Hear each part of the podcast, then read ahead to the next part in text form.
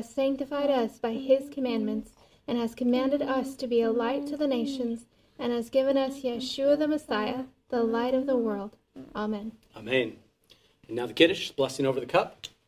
Baruch Adonai, Eloheinu melech haolam, borei pri hagafen. Amen. Blessed art thou, O Lord our God, King of the universe, who creates the fruit of the vine. Amen. Amen. And now the blessing over the bread.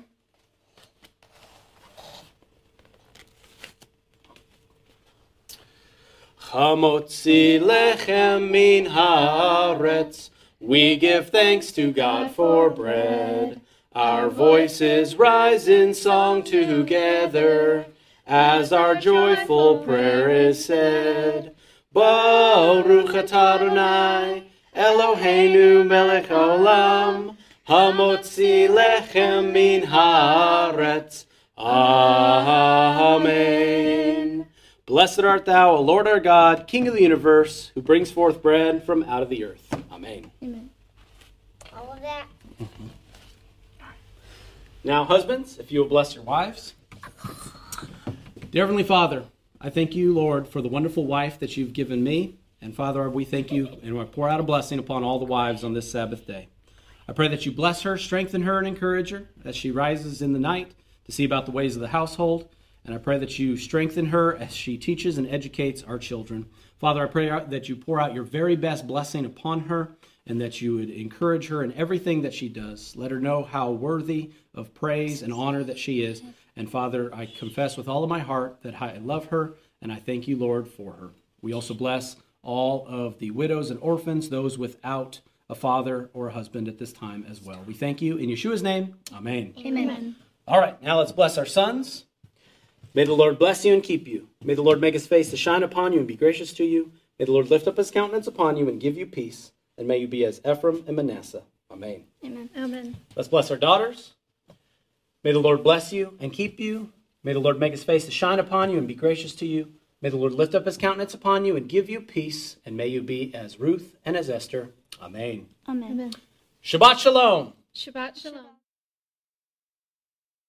Shalom. Please join us for the Barhu, the call to worship. Baruch et Adonai hamvorach.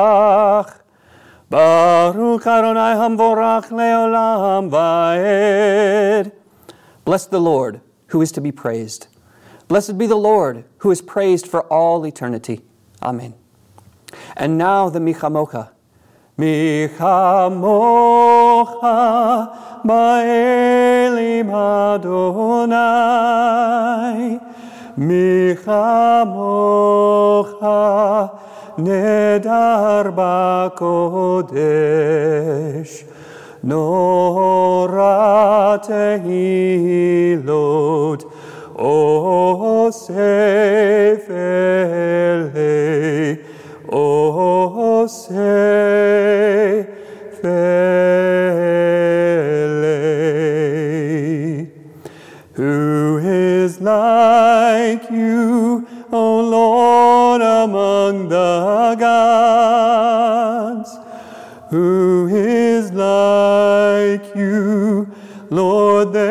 There is none else.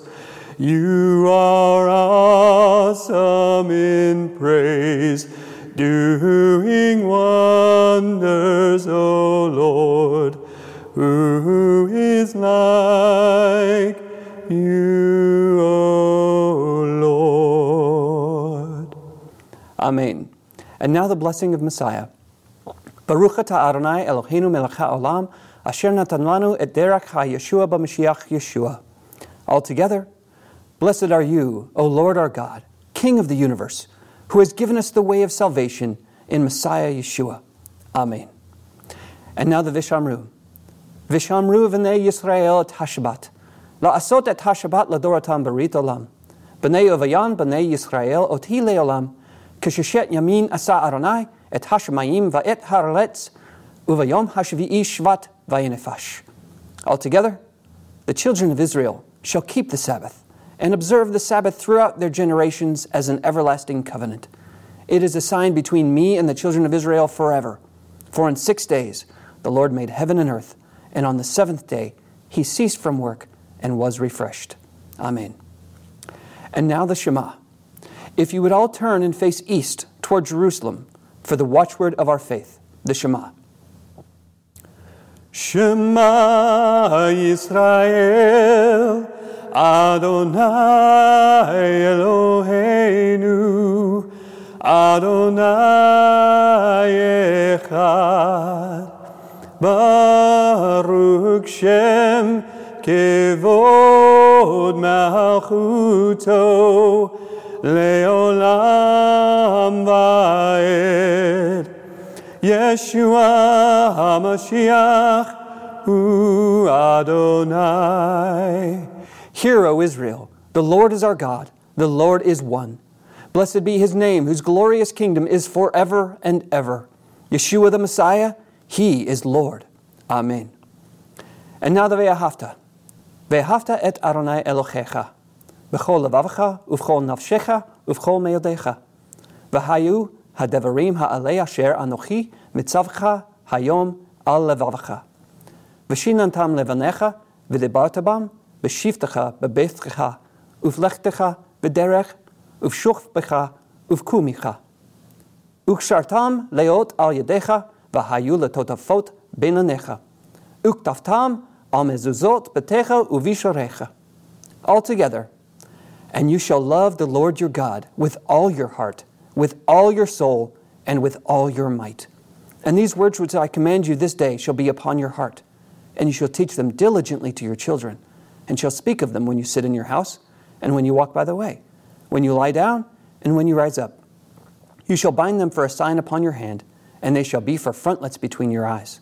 You shall write them upon the doorposts of your house and upon your gates. Amen.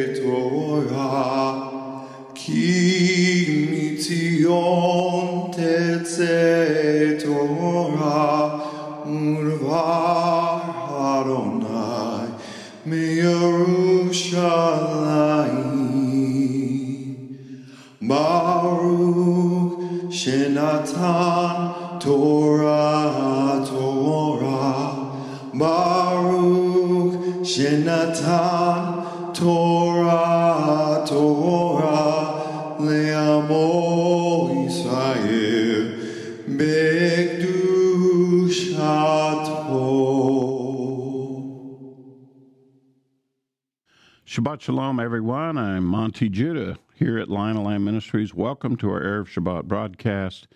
And this uh, ho- this uh, Sabbath, we are now at the point of in between Rosh Hashanah and Yom Kippur. Uh, our Haftorah portion is called Haftorah Shabbat Shuvah, the Sabbath of repentance, and we are in the days of awe uh, from Rosh Hashanah to Yom Kippur, the 10 days of awe, and they are days of repentance. And that's what our main teaching is on for this Sabbath, both from the Torah portion as well as the Haftorah portion. In the Torah portion, we are in Deuteronomy chapter 31. It's essentially uh, the entire chapter. It's not that many verses, but it's going to deal with a very specific subject of how Moses is concluding the teaching of the Torah. Last week I shared with you that Moses expanded the audience of who he is teaching, not only to those that are there with him that had come out of Egypt, but also to the generation at the end that would see all the things that Israel had done, scattered in the nations, and God's great promise to regather us again. And so, this message of repentance is not only for those that were back in the days of Moses, but it's also for us as well.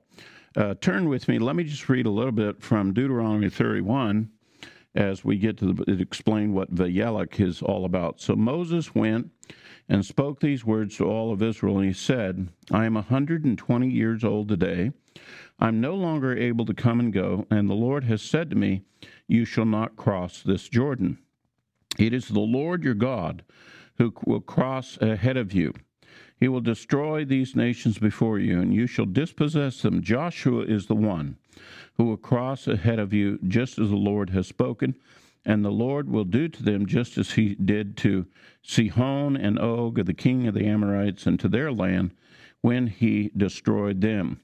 And the Lord will deliver them up before you, even shall you do uh, to them according to all the commandments which I have commanded you.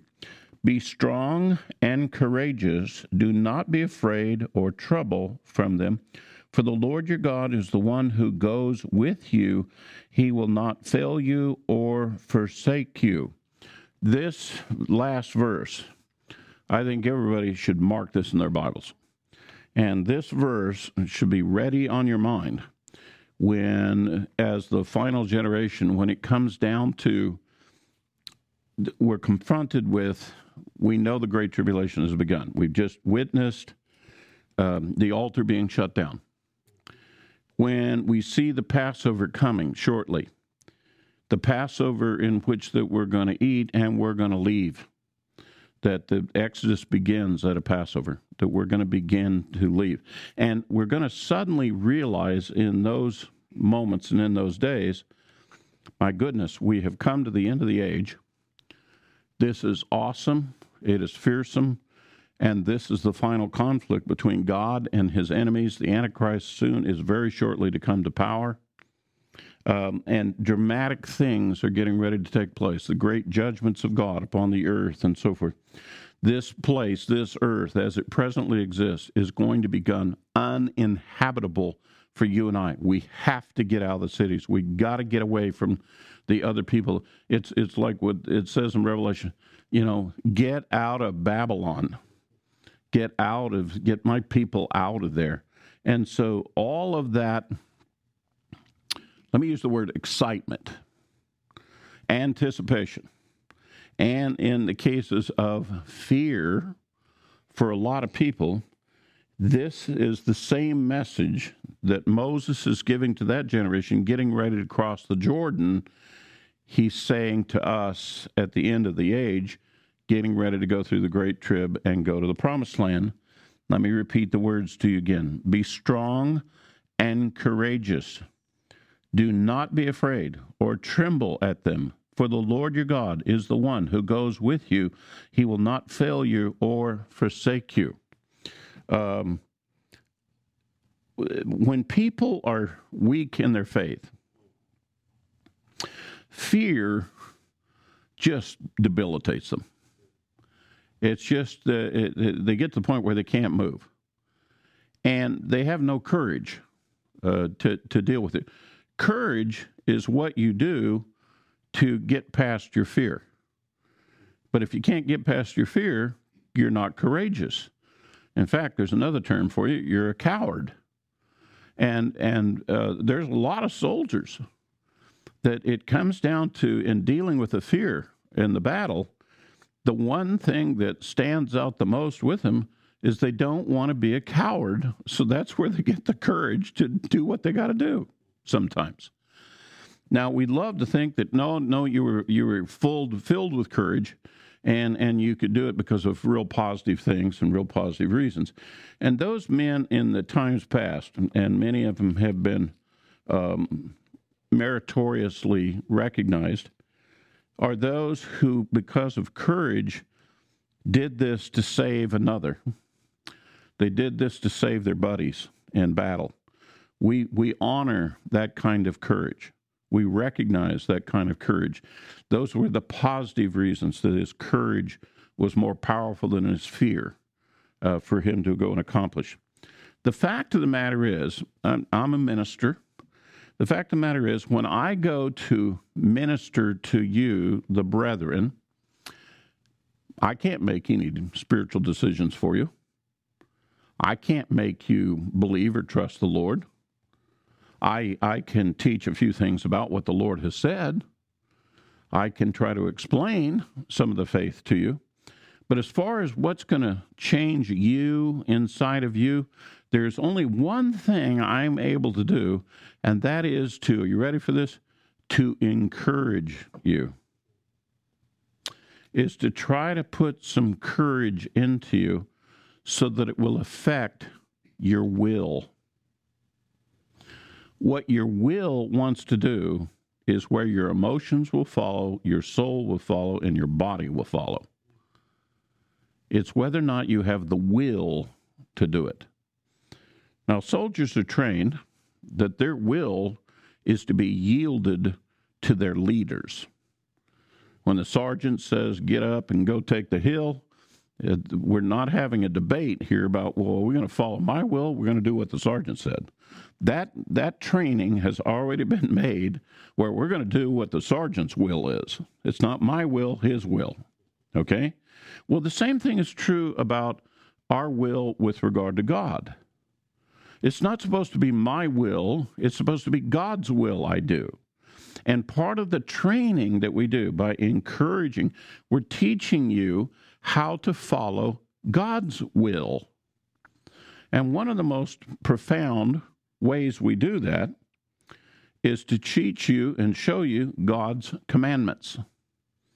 Now, if you yield your will and you follow God's will, you obey His commandments. You follow His orders. That is, you look to His will to be the decider of you. And when you follow His will, your emotions follow along, your soul follows along, and your body follows along. It all, you know, you're you're a unit. You know, all of that is fit together. And the, the key element that determines which way you're going to go is your will.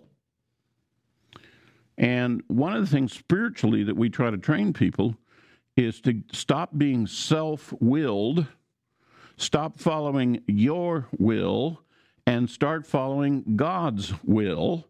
And to do that, I try to encourage you, I try to put courage into you so that you'll follow His will despite what you might see that is fearful.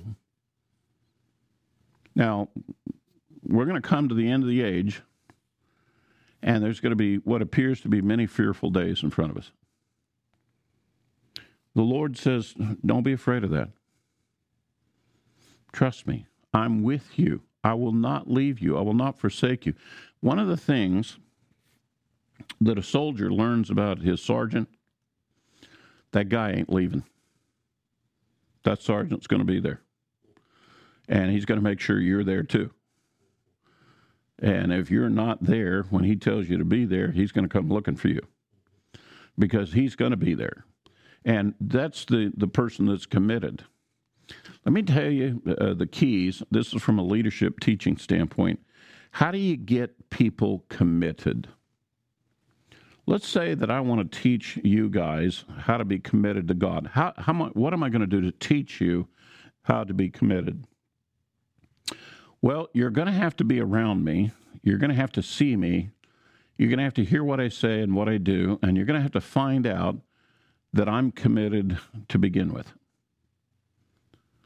I'm going to encourage you and I'm going to show you my commitment. You're going to hear my words, see my deeds. And the only way you can get people to get committed is they've got to see someone who's committed with them, that they join with. God is saying here when He says, I will not fail you nor forsake you, He's saying, Not only have I told you to follow my will, I'm committed to you. I'm committed. I will not fail you. I will not leave you. I will be here. And that's the same. Um, that's the same kind of commitment that you see within a military battle, where the leader stays there. You know, in the Navy, why the captain has to go down with the ship. He is committed to the ship, and uh, all the crew knows it. They all know he's committed. And that's the reason why they commit to be the crew and follow his orders and so forth.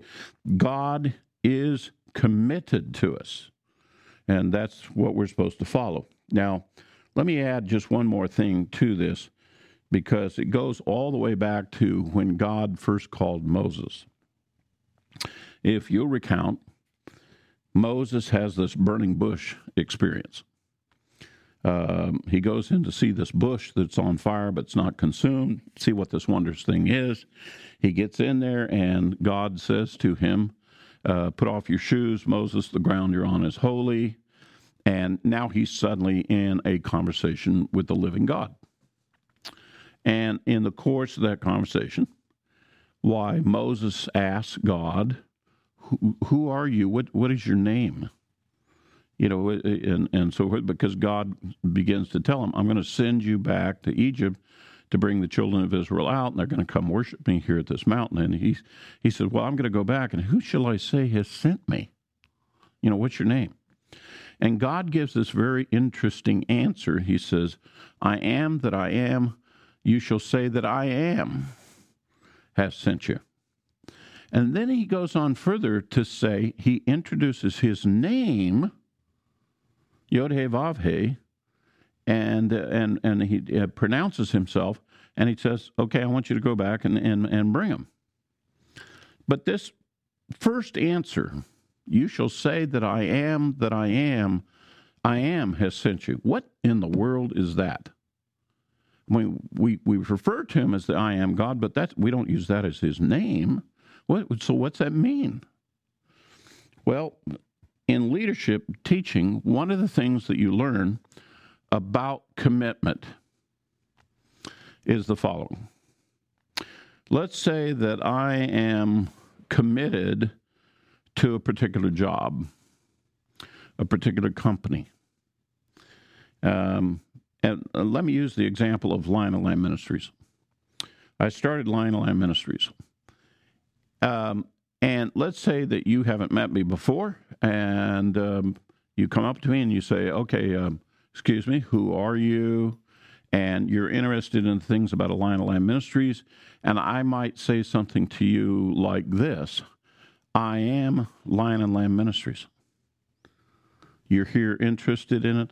I am Lion and Lamb Ministries. I'm the guy that founded it. I'm the director. I'm the guy that does the teaching here. I do the work here. I am Lion and Lamb Ministries. And the shortened version of it is I am. And how you answer the question, I am, reveals who you're committed to and what you're committed to. In fact, there's a little psychological test that I learned way back a long time ago. And you take a person when you first meet them, get a piece of paper and a pen, and you say, I want you to complete the following sentence for me. Write it out. I want you to complete it. And you say, I am, and have that person finish the sentence. Then you repeat the question again. I am, write something else down. Well, a third time, I am, and write something down. When you get done, that person has just told you what are their three top priorities in their life. The three top priorities in their life. If they rattled off that their name was a certain name, they're committed to their individuality. If they mention, oh, I'm a believer, that's a very important part of their life. If they say they're a husband or a father, that's a very important part of their life. Those are the things they're committed to. And so, if you want to train people up to be committed, you yourself have to be committed first. God has been doing that with us. Every time He has an opportunity, He states to us, He's committed.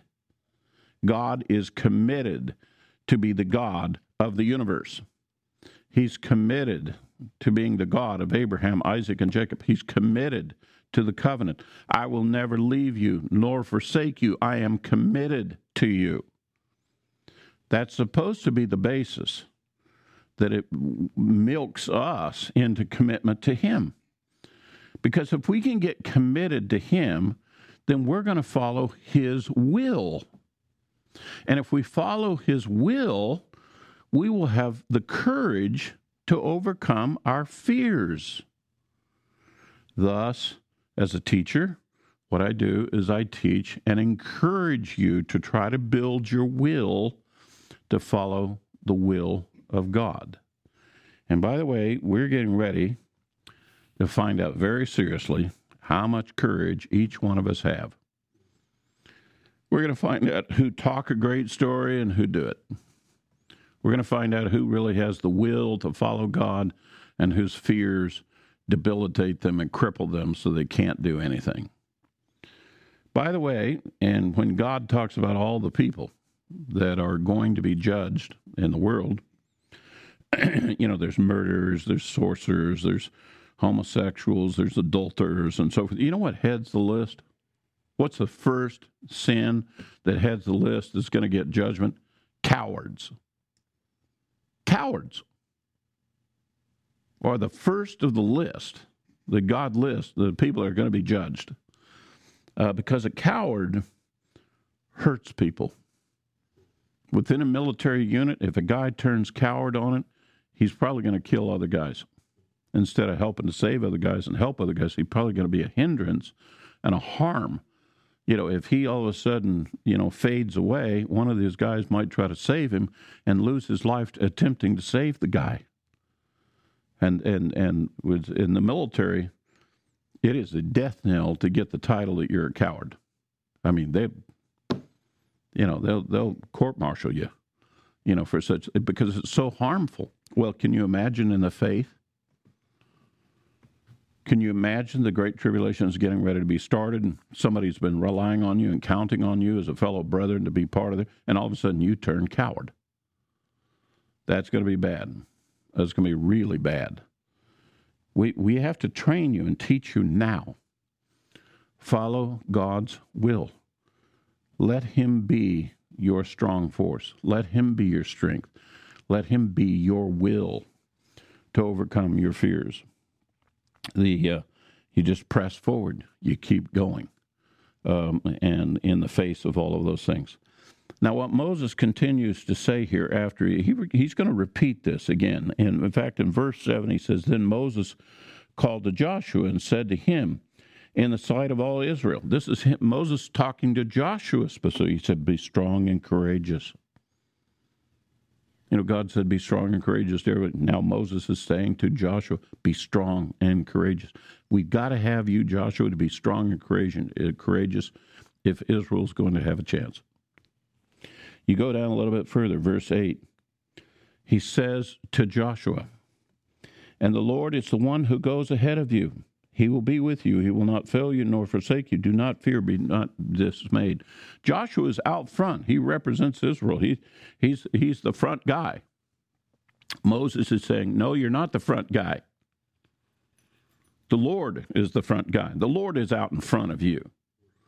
And in fact, if you read the story there in the book of Joshua, when Joshua crossed over, one of the first things he did was he met this angel, this angel of the Lord, who was before him.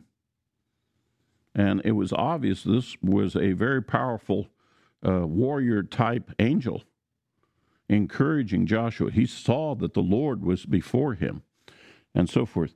We need to get to the point, I'm serious about this, in our personal faith, where we have the sense that God is out in front of me. He's not behind me, he's not off to the side. He's right out in front of me, and he's going to face first whatever I have to deal with. And where I go, I will be following him. He's not going to leave me behind. He's not going to forget me. He's going to keep going uh, for it. One of the greatest promises that God has made to us is to neither leave us nor forsake us. And it's probably one of the greatest measures as to whether or not you believe Him or not. Whether or not you believe in the Lord your God and what He has said, His promises that He made to us. That's the faith that is counted for righteousness if you believe the promises of God. We're getting ready to find out who has real faith. I think that's the reason why Yeshua said, When I return, will I find faith? I think he's also saying, When I return, will I find anybody that is strong and courageous? Will I find anybody that's believing me, trusting me? You know, that's the question. And because the Lord has posed that in that way, as we're anticipating the end of the ages and coming to where we're at, we got to ask the same question of ourselves. I wonder what we will do. I hope we're strong and courageous. I hope that we take the counsel of the Lord and that we go forward with that. So, with that in mind, let's look at our Haftorah portion because it is a specific portion called the Haftorah Shabbat Shuva. Shuva, as I mentioned to you last week, uh, is the port. It has to do with teshuva, repentance, and shuva is the key word return. And in the previous Torah portions in the weeks past, where you heard um, where God was talking about us returning, that we leave Egypt, we go to the promised land, we leave this world and, and we leave Babylon, we leave trials and tribulations of Egypt, and we go toward the Lord. We go toward his kingdom, toward his promised land. That dynamic of turning away from those things and turning to the kingdom, that's what this whole return thing is all about. And we have this powerful teaching given to us in this week, in these days between um, Rosh Hashanah and Yom Kippur, between trumpets and Yom Kippur. On Yom Kippur, the Lord, we have the symbol, the Lord judges the world. He decides who will live and who will die. We say these are the days of awe, the days of fear. The eyes of the Lord move to and fro over the earth to decide who shall live and who shall die. What is the measure of who lives? The one who has courage the one who trusts what the Lord has said, the one who's surrendered his will to God and not following his own will or following after his own fears. So this is called Shabbat, um, um, Shuva uh, specifically. And where we're at is in Hosea chapter 14. Actually, there's um, two uh, portions that go with this Haftorah portion. And depending on whether you're following the Sephardic tradition or the Ashkenazic tradition, Ashkenazic is the European tradition, Teshuva is the North Africa or the Israeli uh, position. You have a different portion. They both have the same message, it's just different passages of the prophets that deal with it. And the uh, portion that is uh, for this Haftorah comes to us from Hosea. And his Hosea uh, chapter 14, and it begins at uh, verse 2. Let me read to you uh, what it says here in Hosea 14, verse 2. Take words with you and return to the Lord. Again, there's that word return, shuva. And say to him, Take away all iniquity and receive us to us graciously, that we may present the fruit of our lips. Assyria will not save us. We will not ride on horses, nor will we say, Our God, to the work of our hands. For in thee the orphans find mercy. In other words, the guy's acknowledging that other people are not going to help. Horses aren't going to help me. Only God is going to help me. We've finally come to the conclusion only God is going to help me. So let's call him God, not something else, and let's agree with him and return to him. Well, that's what we're supposed to be doing in these days between Rosh Hashanah and Yom Kippur. We're supposed to be repenting.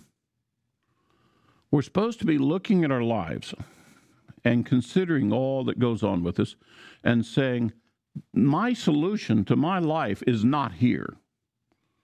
That this none of this is my God here.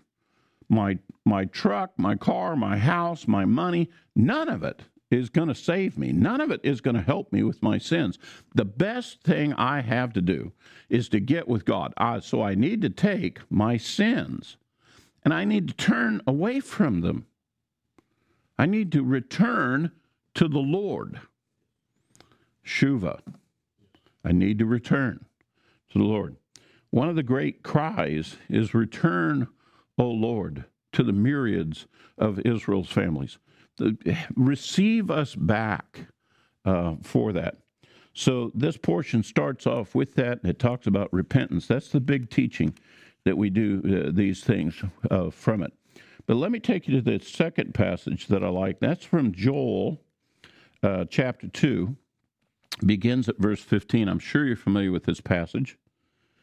Blow a trumpet in Zion, consecrate a fast, proclaim a solemn assembly, gather the people, sanctify the congregation, assemble the elders, gather the children and the nursing infants. Let the bridegroom come out of her out of his room, and the bride out of her bridal chamber. Let the priests, the Lord's ministers, weep between the porch and the altar, and let them say, Spare thy people, O Lord, and do not make thine inheritance a reproach, a byword among the nations. Why should there be, um, why should they among the people say, Where is their God? It's a, it's a thing about repentance. The reason why that particular passage is selected is because at Rosh Hashanah we blew the trumpet. And at Yom Kippur, we're going to blow another trumpet blast. So this these are the days of trumpet blasts. And so they selected this portion and said, blow a trumpet in Zion. And they talked about repentance, asking God for forgiveness, returning. Now, I'm not talking about, oh, we have that nice little prayer where we ask Jesus to come in our life. I'm talking about true repentance. I'm talking about your lifestyle and what you've been doing. Turn from it and start walking before the Lord. And how do you know that you've done it? I used to transgress the commandments of God. I'm now going to return and I'm going to keep the commandments of God. If you say, Oh, I believe in God, but you don't return, you don't turn from that to keep the commandments, you didn't really repent, did you? Now, everybody knows for you to receive salvation by grace, you have to repent, right? But you know, we got a lot of people around here that thinks, "Oh, I just need to ask for him to come in my life. I don't need to do repentance."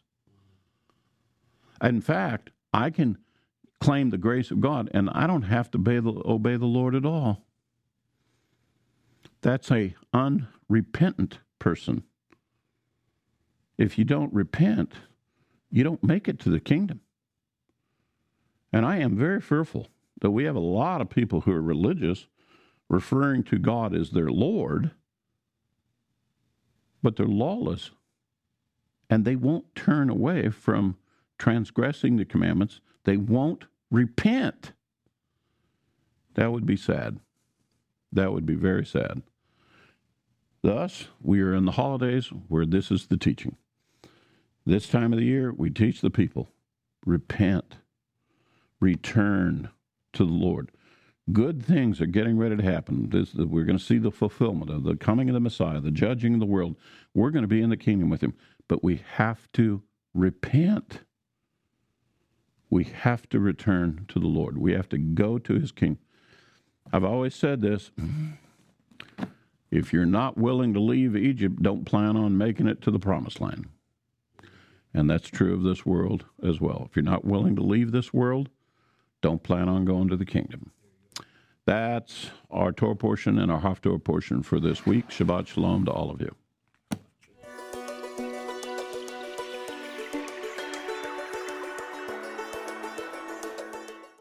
Shabbat Shalom.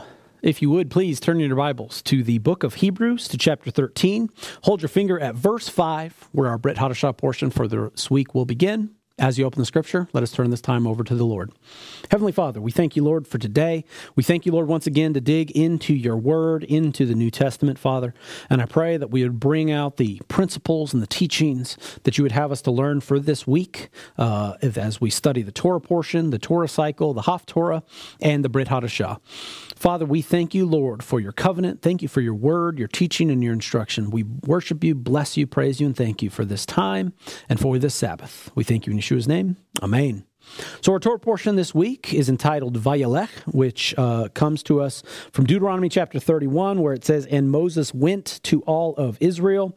And this uh, portion begins first with the transferring the leadership of Israel to Joshua that the leadership of all of Israel, Moses is going to step down, he's going to pass away, he's going to be buried on a mountain in the wilderness, not entering in to the promised land, and Joshua is going to take the reins, be blessed, been telling him to be strong, be courageous, for the Lord will not leave you nor forsake you and you are going to lead all of Israel.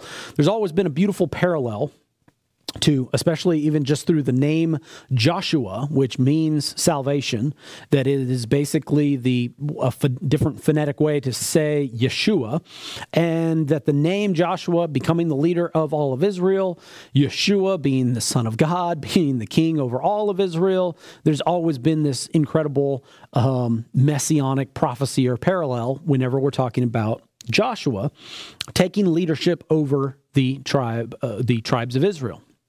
So we could just stand here and we could just initially talk about how Yeshua is king over all of Israel. He's king over all of the earth, and that he truly is the king. And so, any of the parallels of, of Joshua taking leadership, we can draw those parallels. The thing that I want to uh, focus on here is the respect that we need to learn and that we need to have for those that are in leadership that's one of the things that we all kind of struggle with at times. We might find ourselves in some sort of um, authority f- structure in which, whether we're at a job or we're working and we have leaders that are put over us and ha- needing to have a respect for those leaders, um, learning to hold our tongue, not to curse those leaders in private, um, because then that can come back upon us in very poor ways. Um, those uh, that passage, I believe, is in Ecclesiastes and we do have a teaching specifically about that that comes to us from the book of Hebrews. Uh, beginning at verse 5, it says this, and this is how we'll connect it to the Torah portion uh, here for this first section.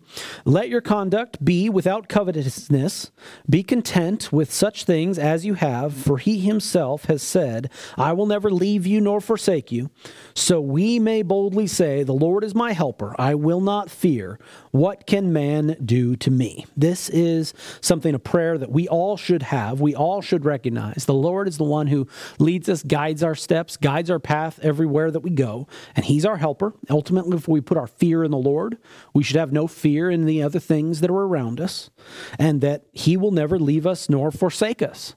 And he says that specifically um, that that he will will not he will not forsake us. He might turn his face away from us for a period of time, but though his anger might be kindled against us, it'll only be a short time because ultimately, what God is always trying to teach us in the course of our lives is that we need to make sure that we're always putting our faith in him. Sometimes God tests us, sometimes God makes us go hungry, sometimes God puts somebody in charge of us that makes it very difficult sometimes to uh, stay the course and to stay uh, faithful to the Lord once again, all these circumstances that happen in life, I talked about last week, a root of bitterness uh, springing up. They, all of these situations can bring bitterness. You better believe that Moses felt bitter at times when he was leading the children of Israel and all the rebellions that they went through. And guess what? Joshua is going to need the same thing. It's not going to just be smooth sailing now that we enter into the promised land. We got all kinds of issues that are going to come up. You got guys that are, you give the command for them to destroy all of the sacred artifacts of the, the people of Canaan, but then suddenly children of Israel decide to take some of those artifacts and it brings a curse upon all of the camp of Israel because of those things. And sometimes challenges are still going to present themselves. God's not going to make the way and uh, easy for us. He's not just going to remove all hurdles that are in our midst. What he's going to do is he's going to tell us and encourage us, be strong, be courageous. He'll give you the power and the strength to overcome the hurdles that are placed in your way. Not that God is just going to remove them, but you could come to a hurdle or a struggle or a, a, something in your life, and you're just like, oh, God's forsaken me. There's this barrier, this boundary, something that's blocking my way from doing what I think I need to do or accomplish. And it's all like, no, the Lord will give you strength. He's not, He's not going to leave you high and dry. He'll give you the strength to overcome the obstacle that's in front of you, and you will become a better person because of it. That's the reason why he does what he does sometimes in the course of him teaching you. But once again, we need to put, once again, our fear in the Lord, not in anything that man can do. Let me continue reading in Hebrews 13 at verse 7. Remember those who rule over you who have spoken the word of God to you, whose faith follow, considering the outcome of their con- conduct. Jesus Christ is the same yesterday, today, and forever. Do not be carried away about with various and strange doctrines. For it is good that the heart be established by grace, not with foods which have been uh, which have not profited those who have been occupied with them we have an altar from which those who serve the tabernacle have no right to eat. For the bodies of those animals whose blood is brought into the sanctuary by the high priest for sin are burned outside the camp. Therefore, Jesus also, that he might sanctify the people with his own blood, suffering outside the gate, therefore let us go forth to him outside the camp, bearing his reproach. For here we have no continuing city, but we seek the one to come. Therefore, Therefore, by him, let us continually offer the sacrifice of praise to God. That is the fruit of our lips, giving thanks to his name. But do not forget to do good and to share, for with such sacrifices God is well pleased. Obey those who rule over you and be submissive, for they watch out for your souls as those who must give an account. Let them do so with joy and not with grief, for the for that would be unprofitable for you. So we have this instruction in this teaching. Now, this is talking about those that this kind of connects back to what I said last week as well, where the Word of God is very near to us. We don't have to go to a certain place to come into covenant and relationship with God. And what the writer of Hebrews is saying is that through our faith in the Messiah, we can go and we meet him outside the camp, wherever we might be, wherever we might be scattered to, we can find the Messiah in that place. And though we don't have a temple, though we don't have an altar to bring offerings according to the law of Moses, what we can do is continually giving sacrifices of praise. With the fruit of our lips, what we say, may we always be giving praise and worship God with that type of sacrifice. And don't forget to do good and to share, to give to those who are in need, because such is absolutely an appropriate sacrifice before the Lord to give to help those who are in need. These are things that we can do without any altar or temple necessary so that we might have that relationship with God. Now, if there was a temple, if the uh, Jewish people were able to get a piece of the Temple Mount, we were able to worship the Lord in that way, that would be wonderful. That would be amazing. And we'd be able to follow those commandments and give peace offerings and give grain offerings to the Lord and worship Him in that way. That would be the way, a, a, more of a way that we can continue to establish our covenant with Him. But in the absence of that, we are scattered into the nations, exiled. And sometimes there's rulers that are uh, above us and in certain places, and it's all like we need to just do what we're able to do, what we're able to accomplish. Sacrifices of praise with our lips, giving good, giving, uh, doing good, giving the, to those that need, and to have the respect for the rulers that are above us. We need to pray for those. Pray for those that are in leadership. I guarantee you, Joshua in the children of Israel, over the tribes of Israel, I'm sure he coveted the prayers of the people. Whenever new leadership is, is, is passed on to somebody new, somebody younger, you know, that person needs prayer. That person needs encouragement to pray for them because of the new position, the new role that they have. And it's all like, look, they're, they're not going to be perfect. They'll make mistakes, but ultimately they have to give an account as the leader of others. They give an account for who they watch over. There's passage after passage about uh, shepherds misleading the flock, teachers who lead the people astray. And it's all like a, a greater judgment comes upon those who are in leadership if they don't have the humility and the submission to God to do what they do, say what they say, and that ultimately they're responsible for the people who are under them.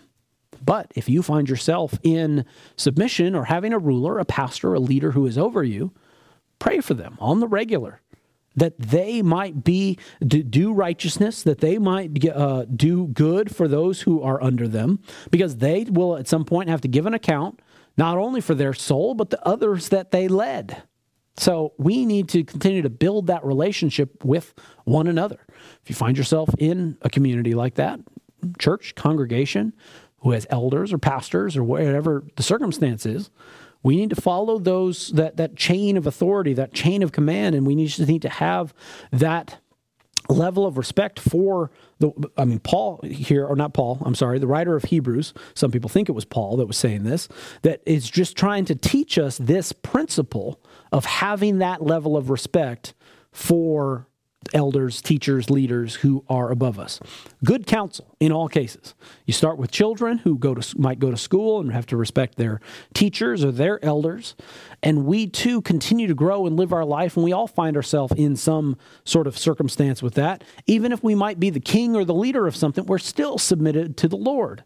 And see, this is the thing that we're to learn ultimately because it has to do with our relationship with God who is the king over all of the earth, who does rule over us, who does uh, reign uh, sovereign over the entire universe.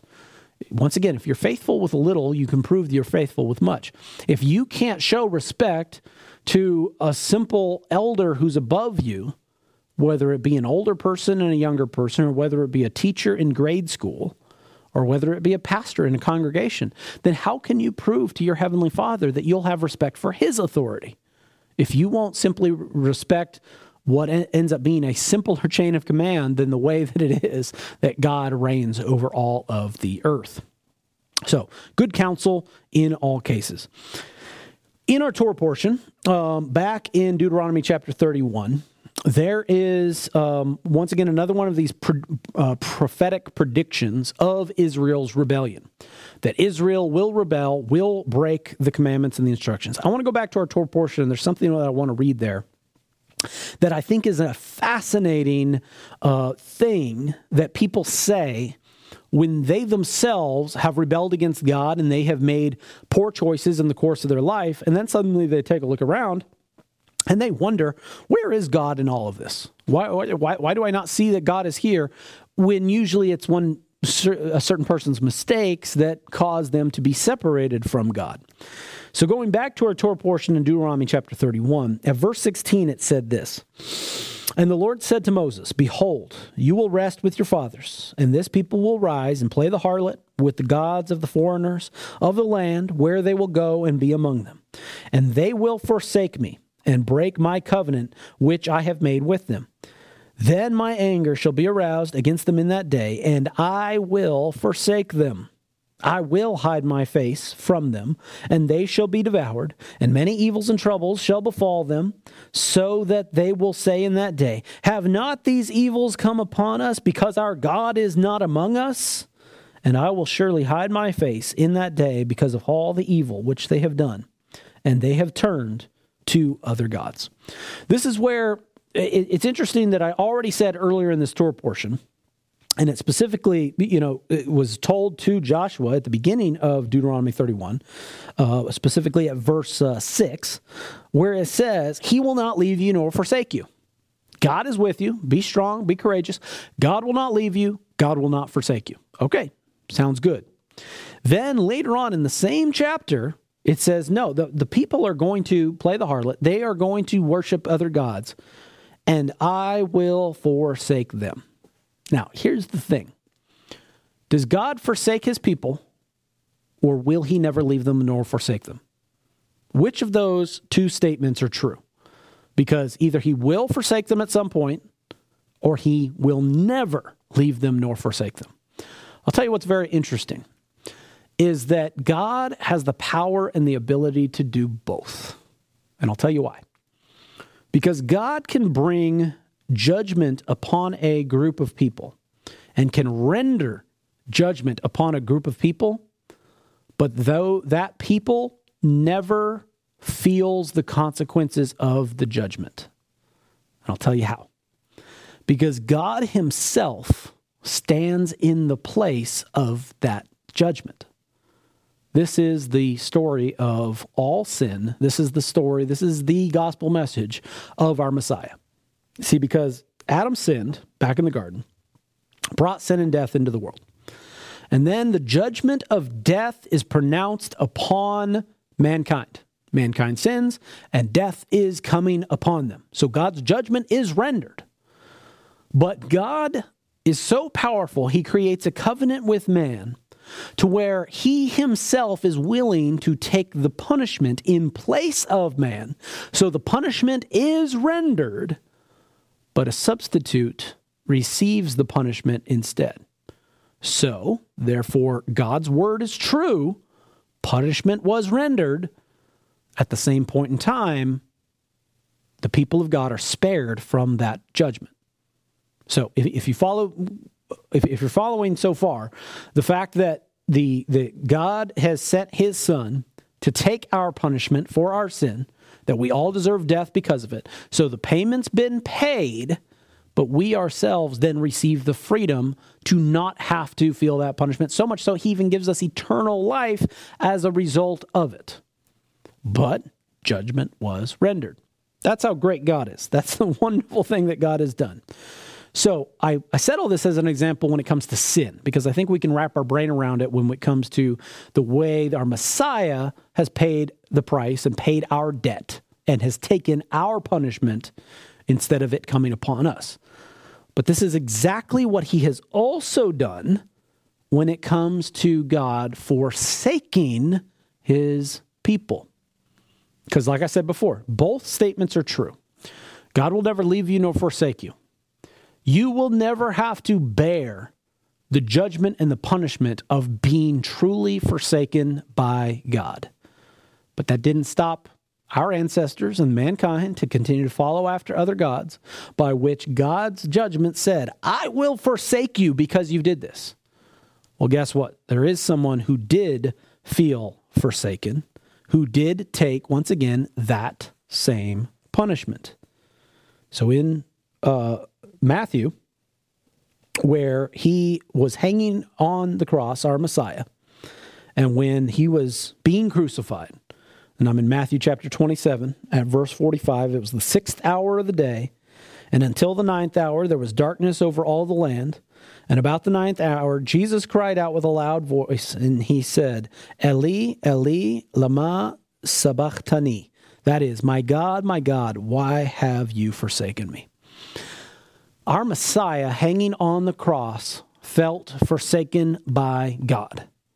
the connection between him and God, even though he was God in the flesh, the connection between him and his heavenly Father was broken, if for a mere moment in time, so that he was felt and was forsaken by his God, by our God, the creator of heaven and earth. And that this is not only did he take this punishment for our sin, when it comes to the sin, the punishment of death because of all of our sins, he took this punishment as well the feeling of being forsaken by God. Because God said he, that he would, but he stayed that judgment until our Messiah took it and received it on the cross. This one, another one of these beautiful things in way that it looked like two scriptures contradict each other, just like it did in Deuteronomy 31. Yet both are true, but the way that it is executed is done in a way that only God can do it. Here's the other beautiful thing about our Messiah who has come. In our Torah portion, the people would ask when certain things happen, when when when certain uh, judgments befall them, when they feel alone, when they feel forsaken, they themselves will ask, "Is God with us? Is God even there?" And I mean, how many people who have been in uh, dire straits in situations in their life where you just you feel forsaken by god. You feel like he's not there. Is god even with me? Is god even hearing my prayers even the most devout believers have had moments in time when they question that and question whether uh, the word is true. Is god's presence here? When if i'm going to pray am i praying in vain all these times that i'm lifting my voice to god? Is he even there? Is he even with us? The beautiful thing that I want to connect to is the beginning of the Gospel of Matthew, where it says one of the names of our Messiah was that he shall be called, verse 23 of Matthew chapter 1. The virgin is with child will bear a son. He shall be called by his name Emmanuel, which is translated God with us. See, that's what that's one of the reasons why the Messiah had to come. Think about this for a second. If anybody believes that Jesus Yeshua was not God, then if you believe that basically God has never made himself physically known to mankind to actually be here on earth with us, then how can we truly believe that he that, that he is that, that he can connect with us, that we can be in covenant with him, that he's not just this all-powerful God that always remains separate from us. But the God that we serve desires to be very close to us, very near to us, in covenant with us, to dwell not only in our vicinity and area, but for Him to be near us, with us, in our own hearts. That's the difference between the God we serve and every other God of any other pagan mythological culture that believes in other gods that are all powerful and that mankind is just some plaything for them to manipulate however they choose. You know, if you do any study of mythology or whatever, that's what they believe about their gods. We are just meant to just be slaves to the gods and they can play with us and do whatever they want. That's what other cultures believe. But our God loves us, care for, cares for us, is compassionate to us. We're not just become, supposed to become slaves and automatons to, for him to do with as he pleases. So much so that he loves, cares for, and is compassionate toward us and comes and dwells with us. That's why the Messiah was God in the flesh, because it sets the physical precedent for our Messiah to be physically present with us. That's it, it, the, just such an amazing connection that we have with our Father. And that He has come and He sent His Son to this earth to be with mankind. And even if He's not physically present with us again today in, in modern times, God has set the precedent that He will. God has set the precedent of what He is willing to do for His people, for His creation willing to die on the cross, willing to feel forsaken, willing to take the punishment. And that is a God worth following and worth serving.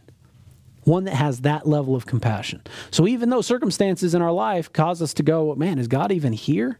That's why you can open up the scripture and say, God with us. This that God is willing to be with us. And you don't even have to go to the New Testament. You can go to the Old Testament and look at all the the the building of the tabernacle and God's dwelling place in with the children of Israel and all the things that he that he, the sending a pillar of fire to be with them. God is willing to be with us through any circumstance that we might find ourselves in.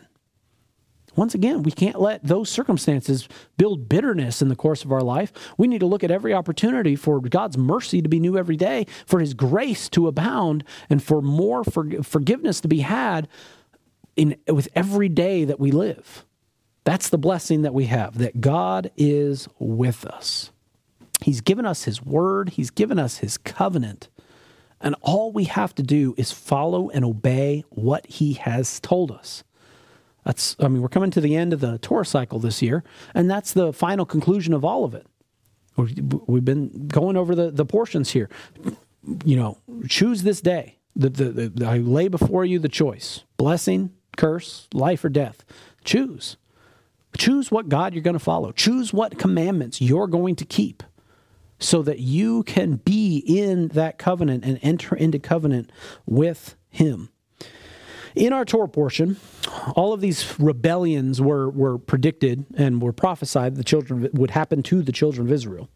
And that God gave so many different means by which the people can come into faith and come into repentance.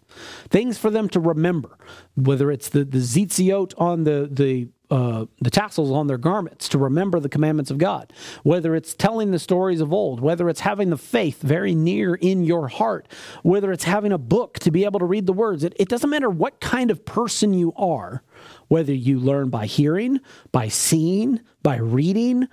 It doesn't matter what person you are. God has given us every opportunity to remember the words of his covenant. In ancient times, there was a book that Moses wrote, and it had all the words of this commandment. And this book was to be kept there with the Ark of the Covenant in the tabernacle, and that that book was to be read, understood by the Levites, and this is the commandments and the instructions.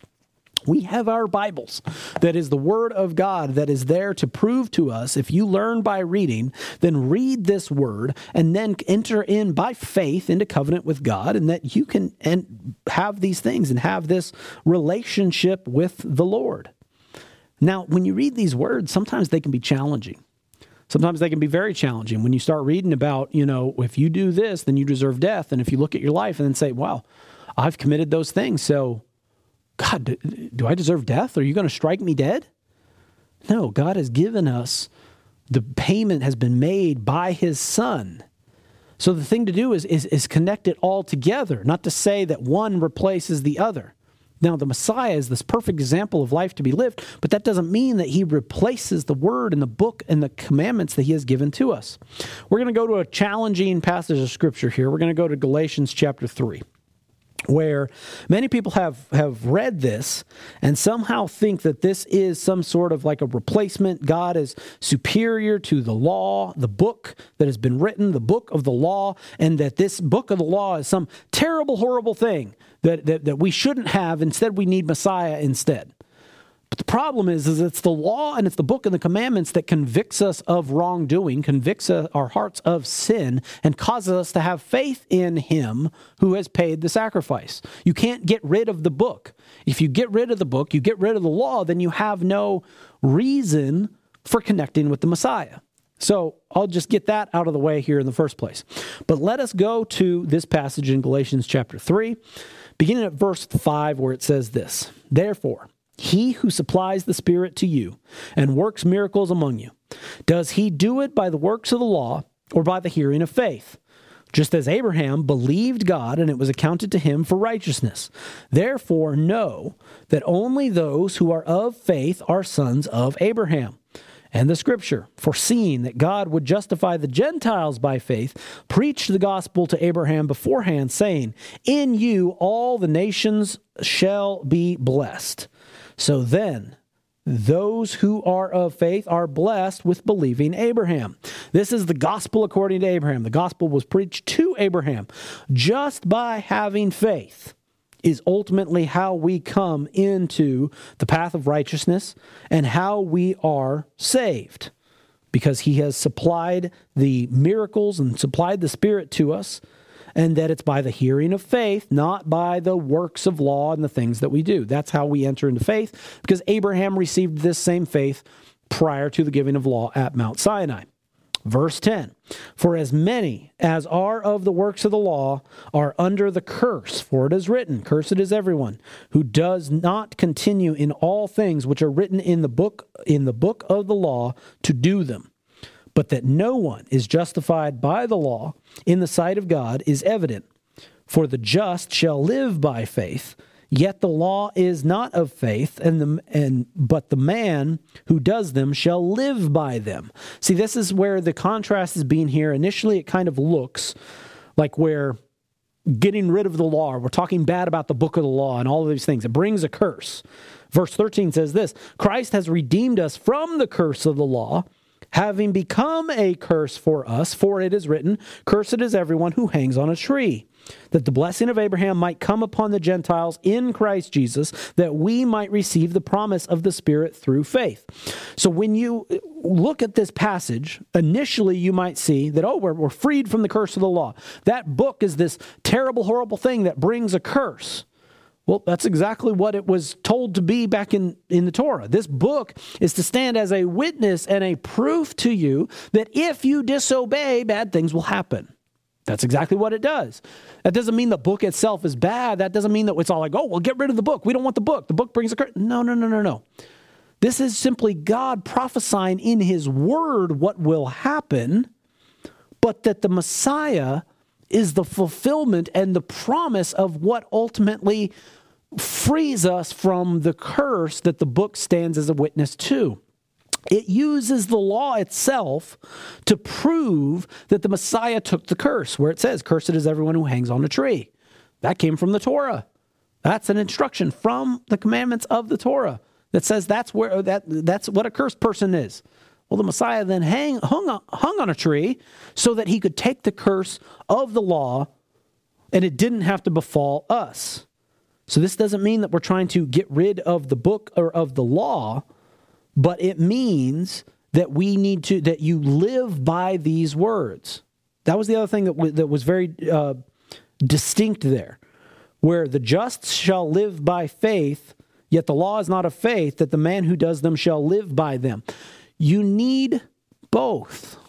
That's the whole point is that you need to live by the words. When God gave us these words and these instructions, it's that we should live by them, but also that if you disobey that word, you will then also die by them. However, that we can live by faith, that ultimately it's faith just like Abraham received in the absence of the law, that he then can receive the covenant relationship with God and that he could live by faith. We all come into the relationship with God by faith. And you know what? It's not the faith in the words. It may sound a little controversial, but it's not your faith in the words that are in the book because there's multiple translations, there's multiple things, and it's like, but it's not about the words. It's the faith in the author who wrote them. It's the faith in where the words came from. That's ultimately what it is. This is a physical example of God's Spirit written down for us to read. And it's not that I have faith in the binding or the paper or the exact words or my New King James translation or all the notes that I've written in the spine of the book. No, my faith is grounded firmly in Him who gave the word, in the author of the words. Just like the children of Israel while they were in Egypt. They paint the blood uh, of the, of the lamb on the doorposts and the lintel of the house. Was their faith in the blood to save them? Or were they saved by the person, by the being that instructed them to put the blood on the door? We are saved by faith alone. Now, that's some people might think that oh that then that contradicts what you do, the, the commandments of God. Then you have these works that you need to do, and it's all like you're saved by works or you're saved by faith. Nope, you're saved by faith. So then let's get rid of the works. That's not how it works. That's not that's that's not the order of things how God instructed us to be. Our faith is in Him and Him alone who gave the word and gave the instruction.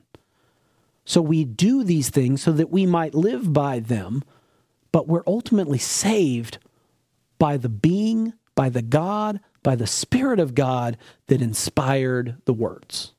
Now, I'm sure that everything that I just said probably is confusing to some, and they might think that I might have just kind of spun this around. And I hope that to, to try and wrap it all back around to where it comes to God is with us, He will not leave us nor forsake us. And that our faith in Him and Him alone is what will save us, no matter what we have at our disposal. As I said, whether you have a Bible in your hand or not, or whether you have a, a, pastor or not, or whether it's just you alone on a desert island. In all cases, you can be saved. And God is with you, and He's very near to you in that circumstance and in that situation. And salvation can be had no matter what station of life you're in, no matter what your heritage or upbringing is, no matter where you are, your faith, you are saved by your faith in Him and Him alone, and not by any action or tool that is at your disposal. You do the actions, you follow the commandments of God because you have the faith in Him. Because you love Him, you want to obey Him. Parents to your children, you tell your children, uh, it's all like you, you, you love your children. And you question whether they love you if they don't obey your voice. And it's all like, look, that doesn't make them not your child and doesn't make you not the parent of that child. But if they obey you, well, then their blessing is had and everything's wonderful. And that's how you show that you love him. When it comes to God, we obey his commandments and his instructions to show that we love him. And oh, by the way, it's good instruction. These words, you shall live by them. Now, are we saved? Is he our heavenly Father? Yep. Are we saved because of him sending the Messiah to take the sacri- to take our sins upon him, bearing our burdens and paying the pain, uh, the, the sacrifice and the, the debt that we owe because of our sin? Yeah, we're saved because of that. But ultimately, it is our faith in him alone that brings that salvation. But we got to put it all together. We got to put both together. The works of the law so that we can prove that we're in covenant with Him, obeying the law of the covenant, but then ultimately living by faith that our Messiah will save us and that through Him and confession in Him, proclaiming Christ and Him crucified, that we might have eternal life. It's about just putting it all together. It's putting it all together. May your may the word your faith without works is dead, so just put the two together. Cause your faith to lead the actions that you take. And ultimately, then we can prove we can walk in spirit and in truth. We can not only spiritually, but physically as well, that we are his people and he is our God. That's ultimately how we all need to live. And we need to continue to study his word, remembering the covenant that he made with our forefathers, with ancient Israel, and remembering our Messiah, who has been sent and given to us and has given eternal life to us through his sacrifice. I pray that this is encouraging uh, to you on this week, and I pray you have a wonderful Sabbath. Let us pray. Heavenly Father, thank you, Lord, for today. Thank you for this teaching. Thank you for this opportunity to share. Father, I pray that you would just encourage us and strengthen us, Lord, in our faith, in all the things that we do and all the actions that we take. Father, I pray that we would cause your word, we would not contradict your word that we would not try to pit one scripture against another. But Father, I pray that we would just have the faith like our father Abraham, and that it's our faith in you and you alone that brings us salvation, and that you have a plan and a purpose to bless all the families of the earth. Father, I pray that you encourage would encourage each and every one of us, wherever we might be, whatever station of life we're in. For your word is very near to us. It's very close to us, Father. And I pray that you would just um, minister to us wherever we might be. You will never leave us nor forsake us, Father. Your presence is with us always. And we love you, thank you, and praise you for it. We thank you in your Son, Yeshua. We pray. Amen. Shabbat Shalom.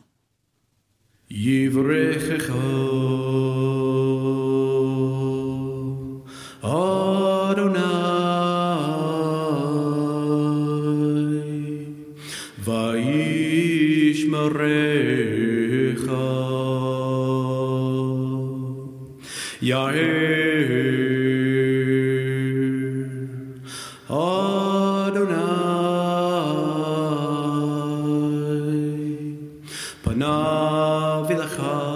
vichunecha. Yisarunai panav ilecha vayasim lecha lecha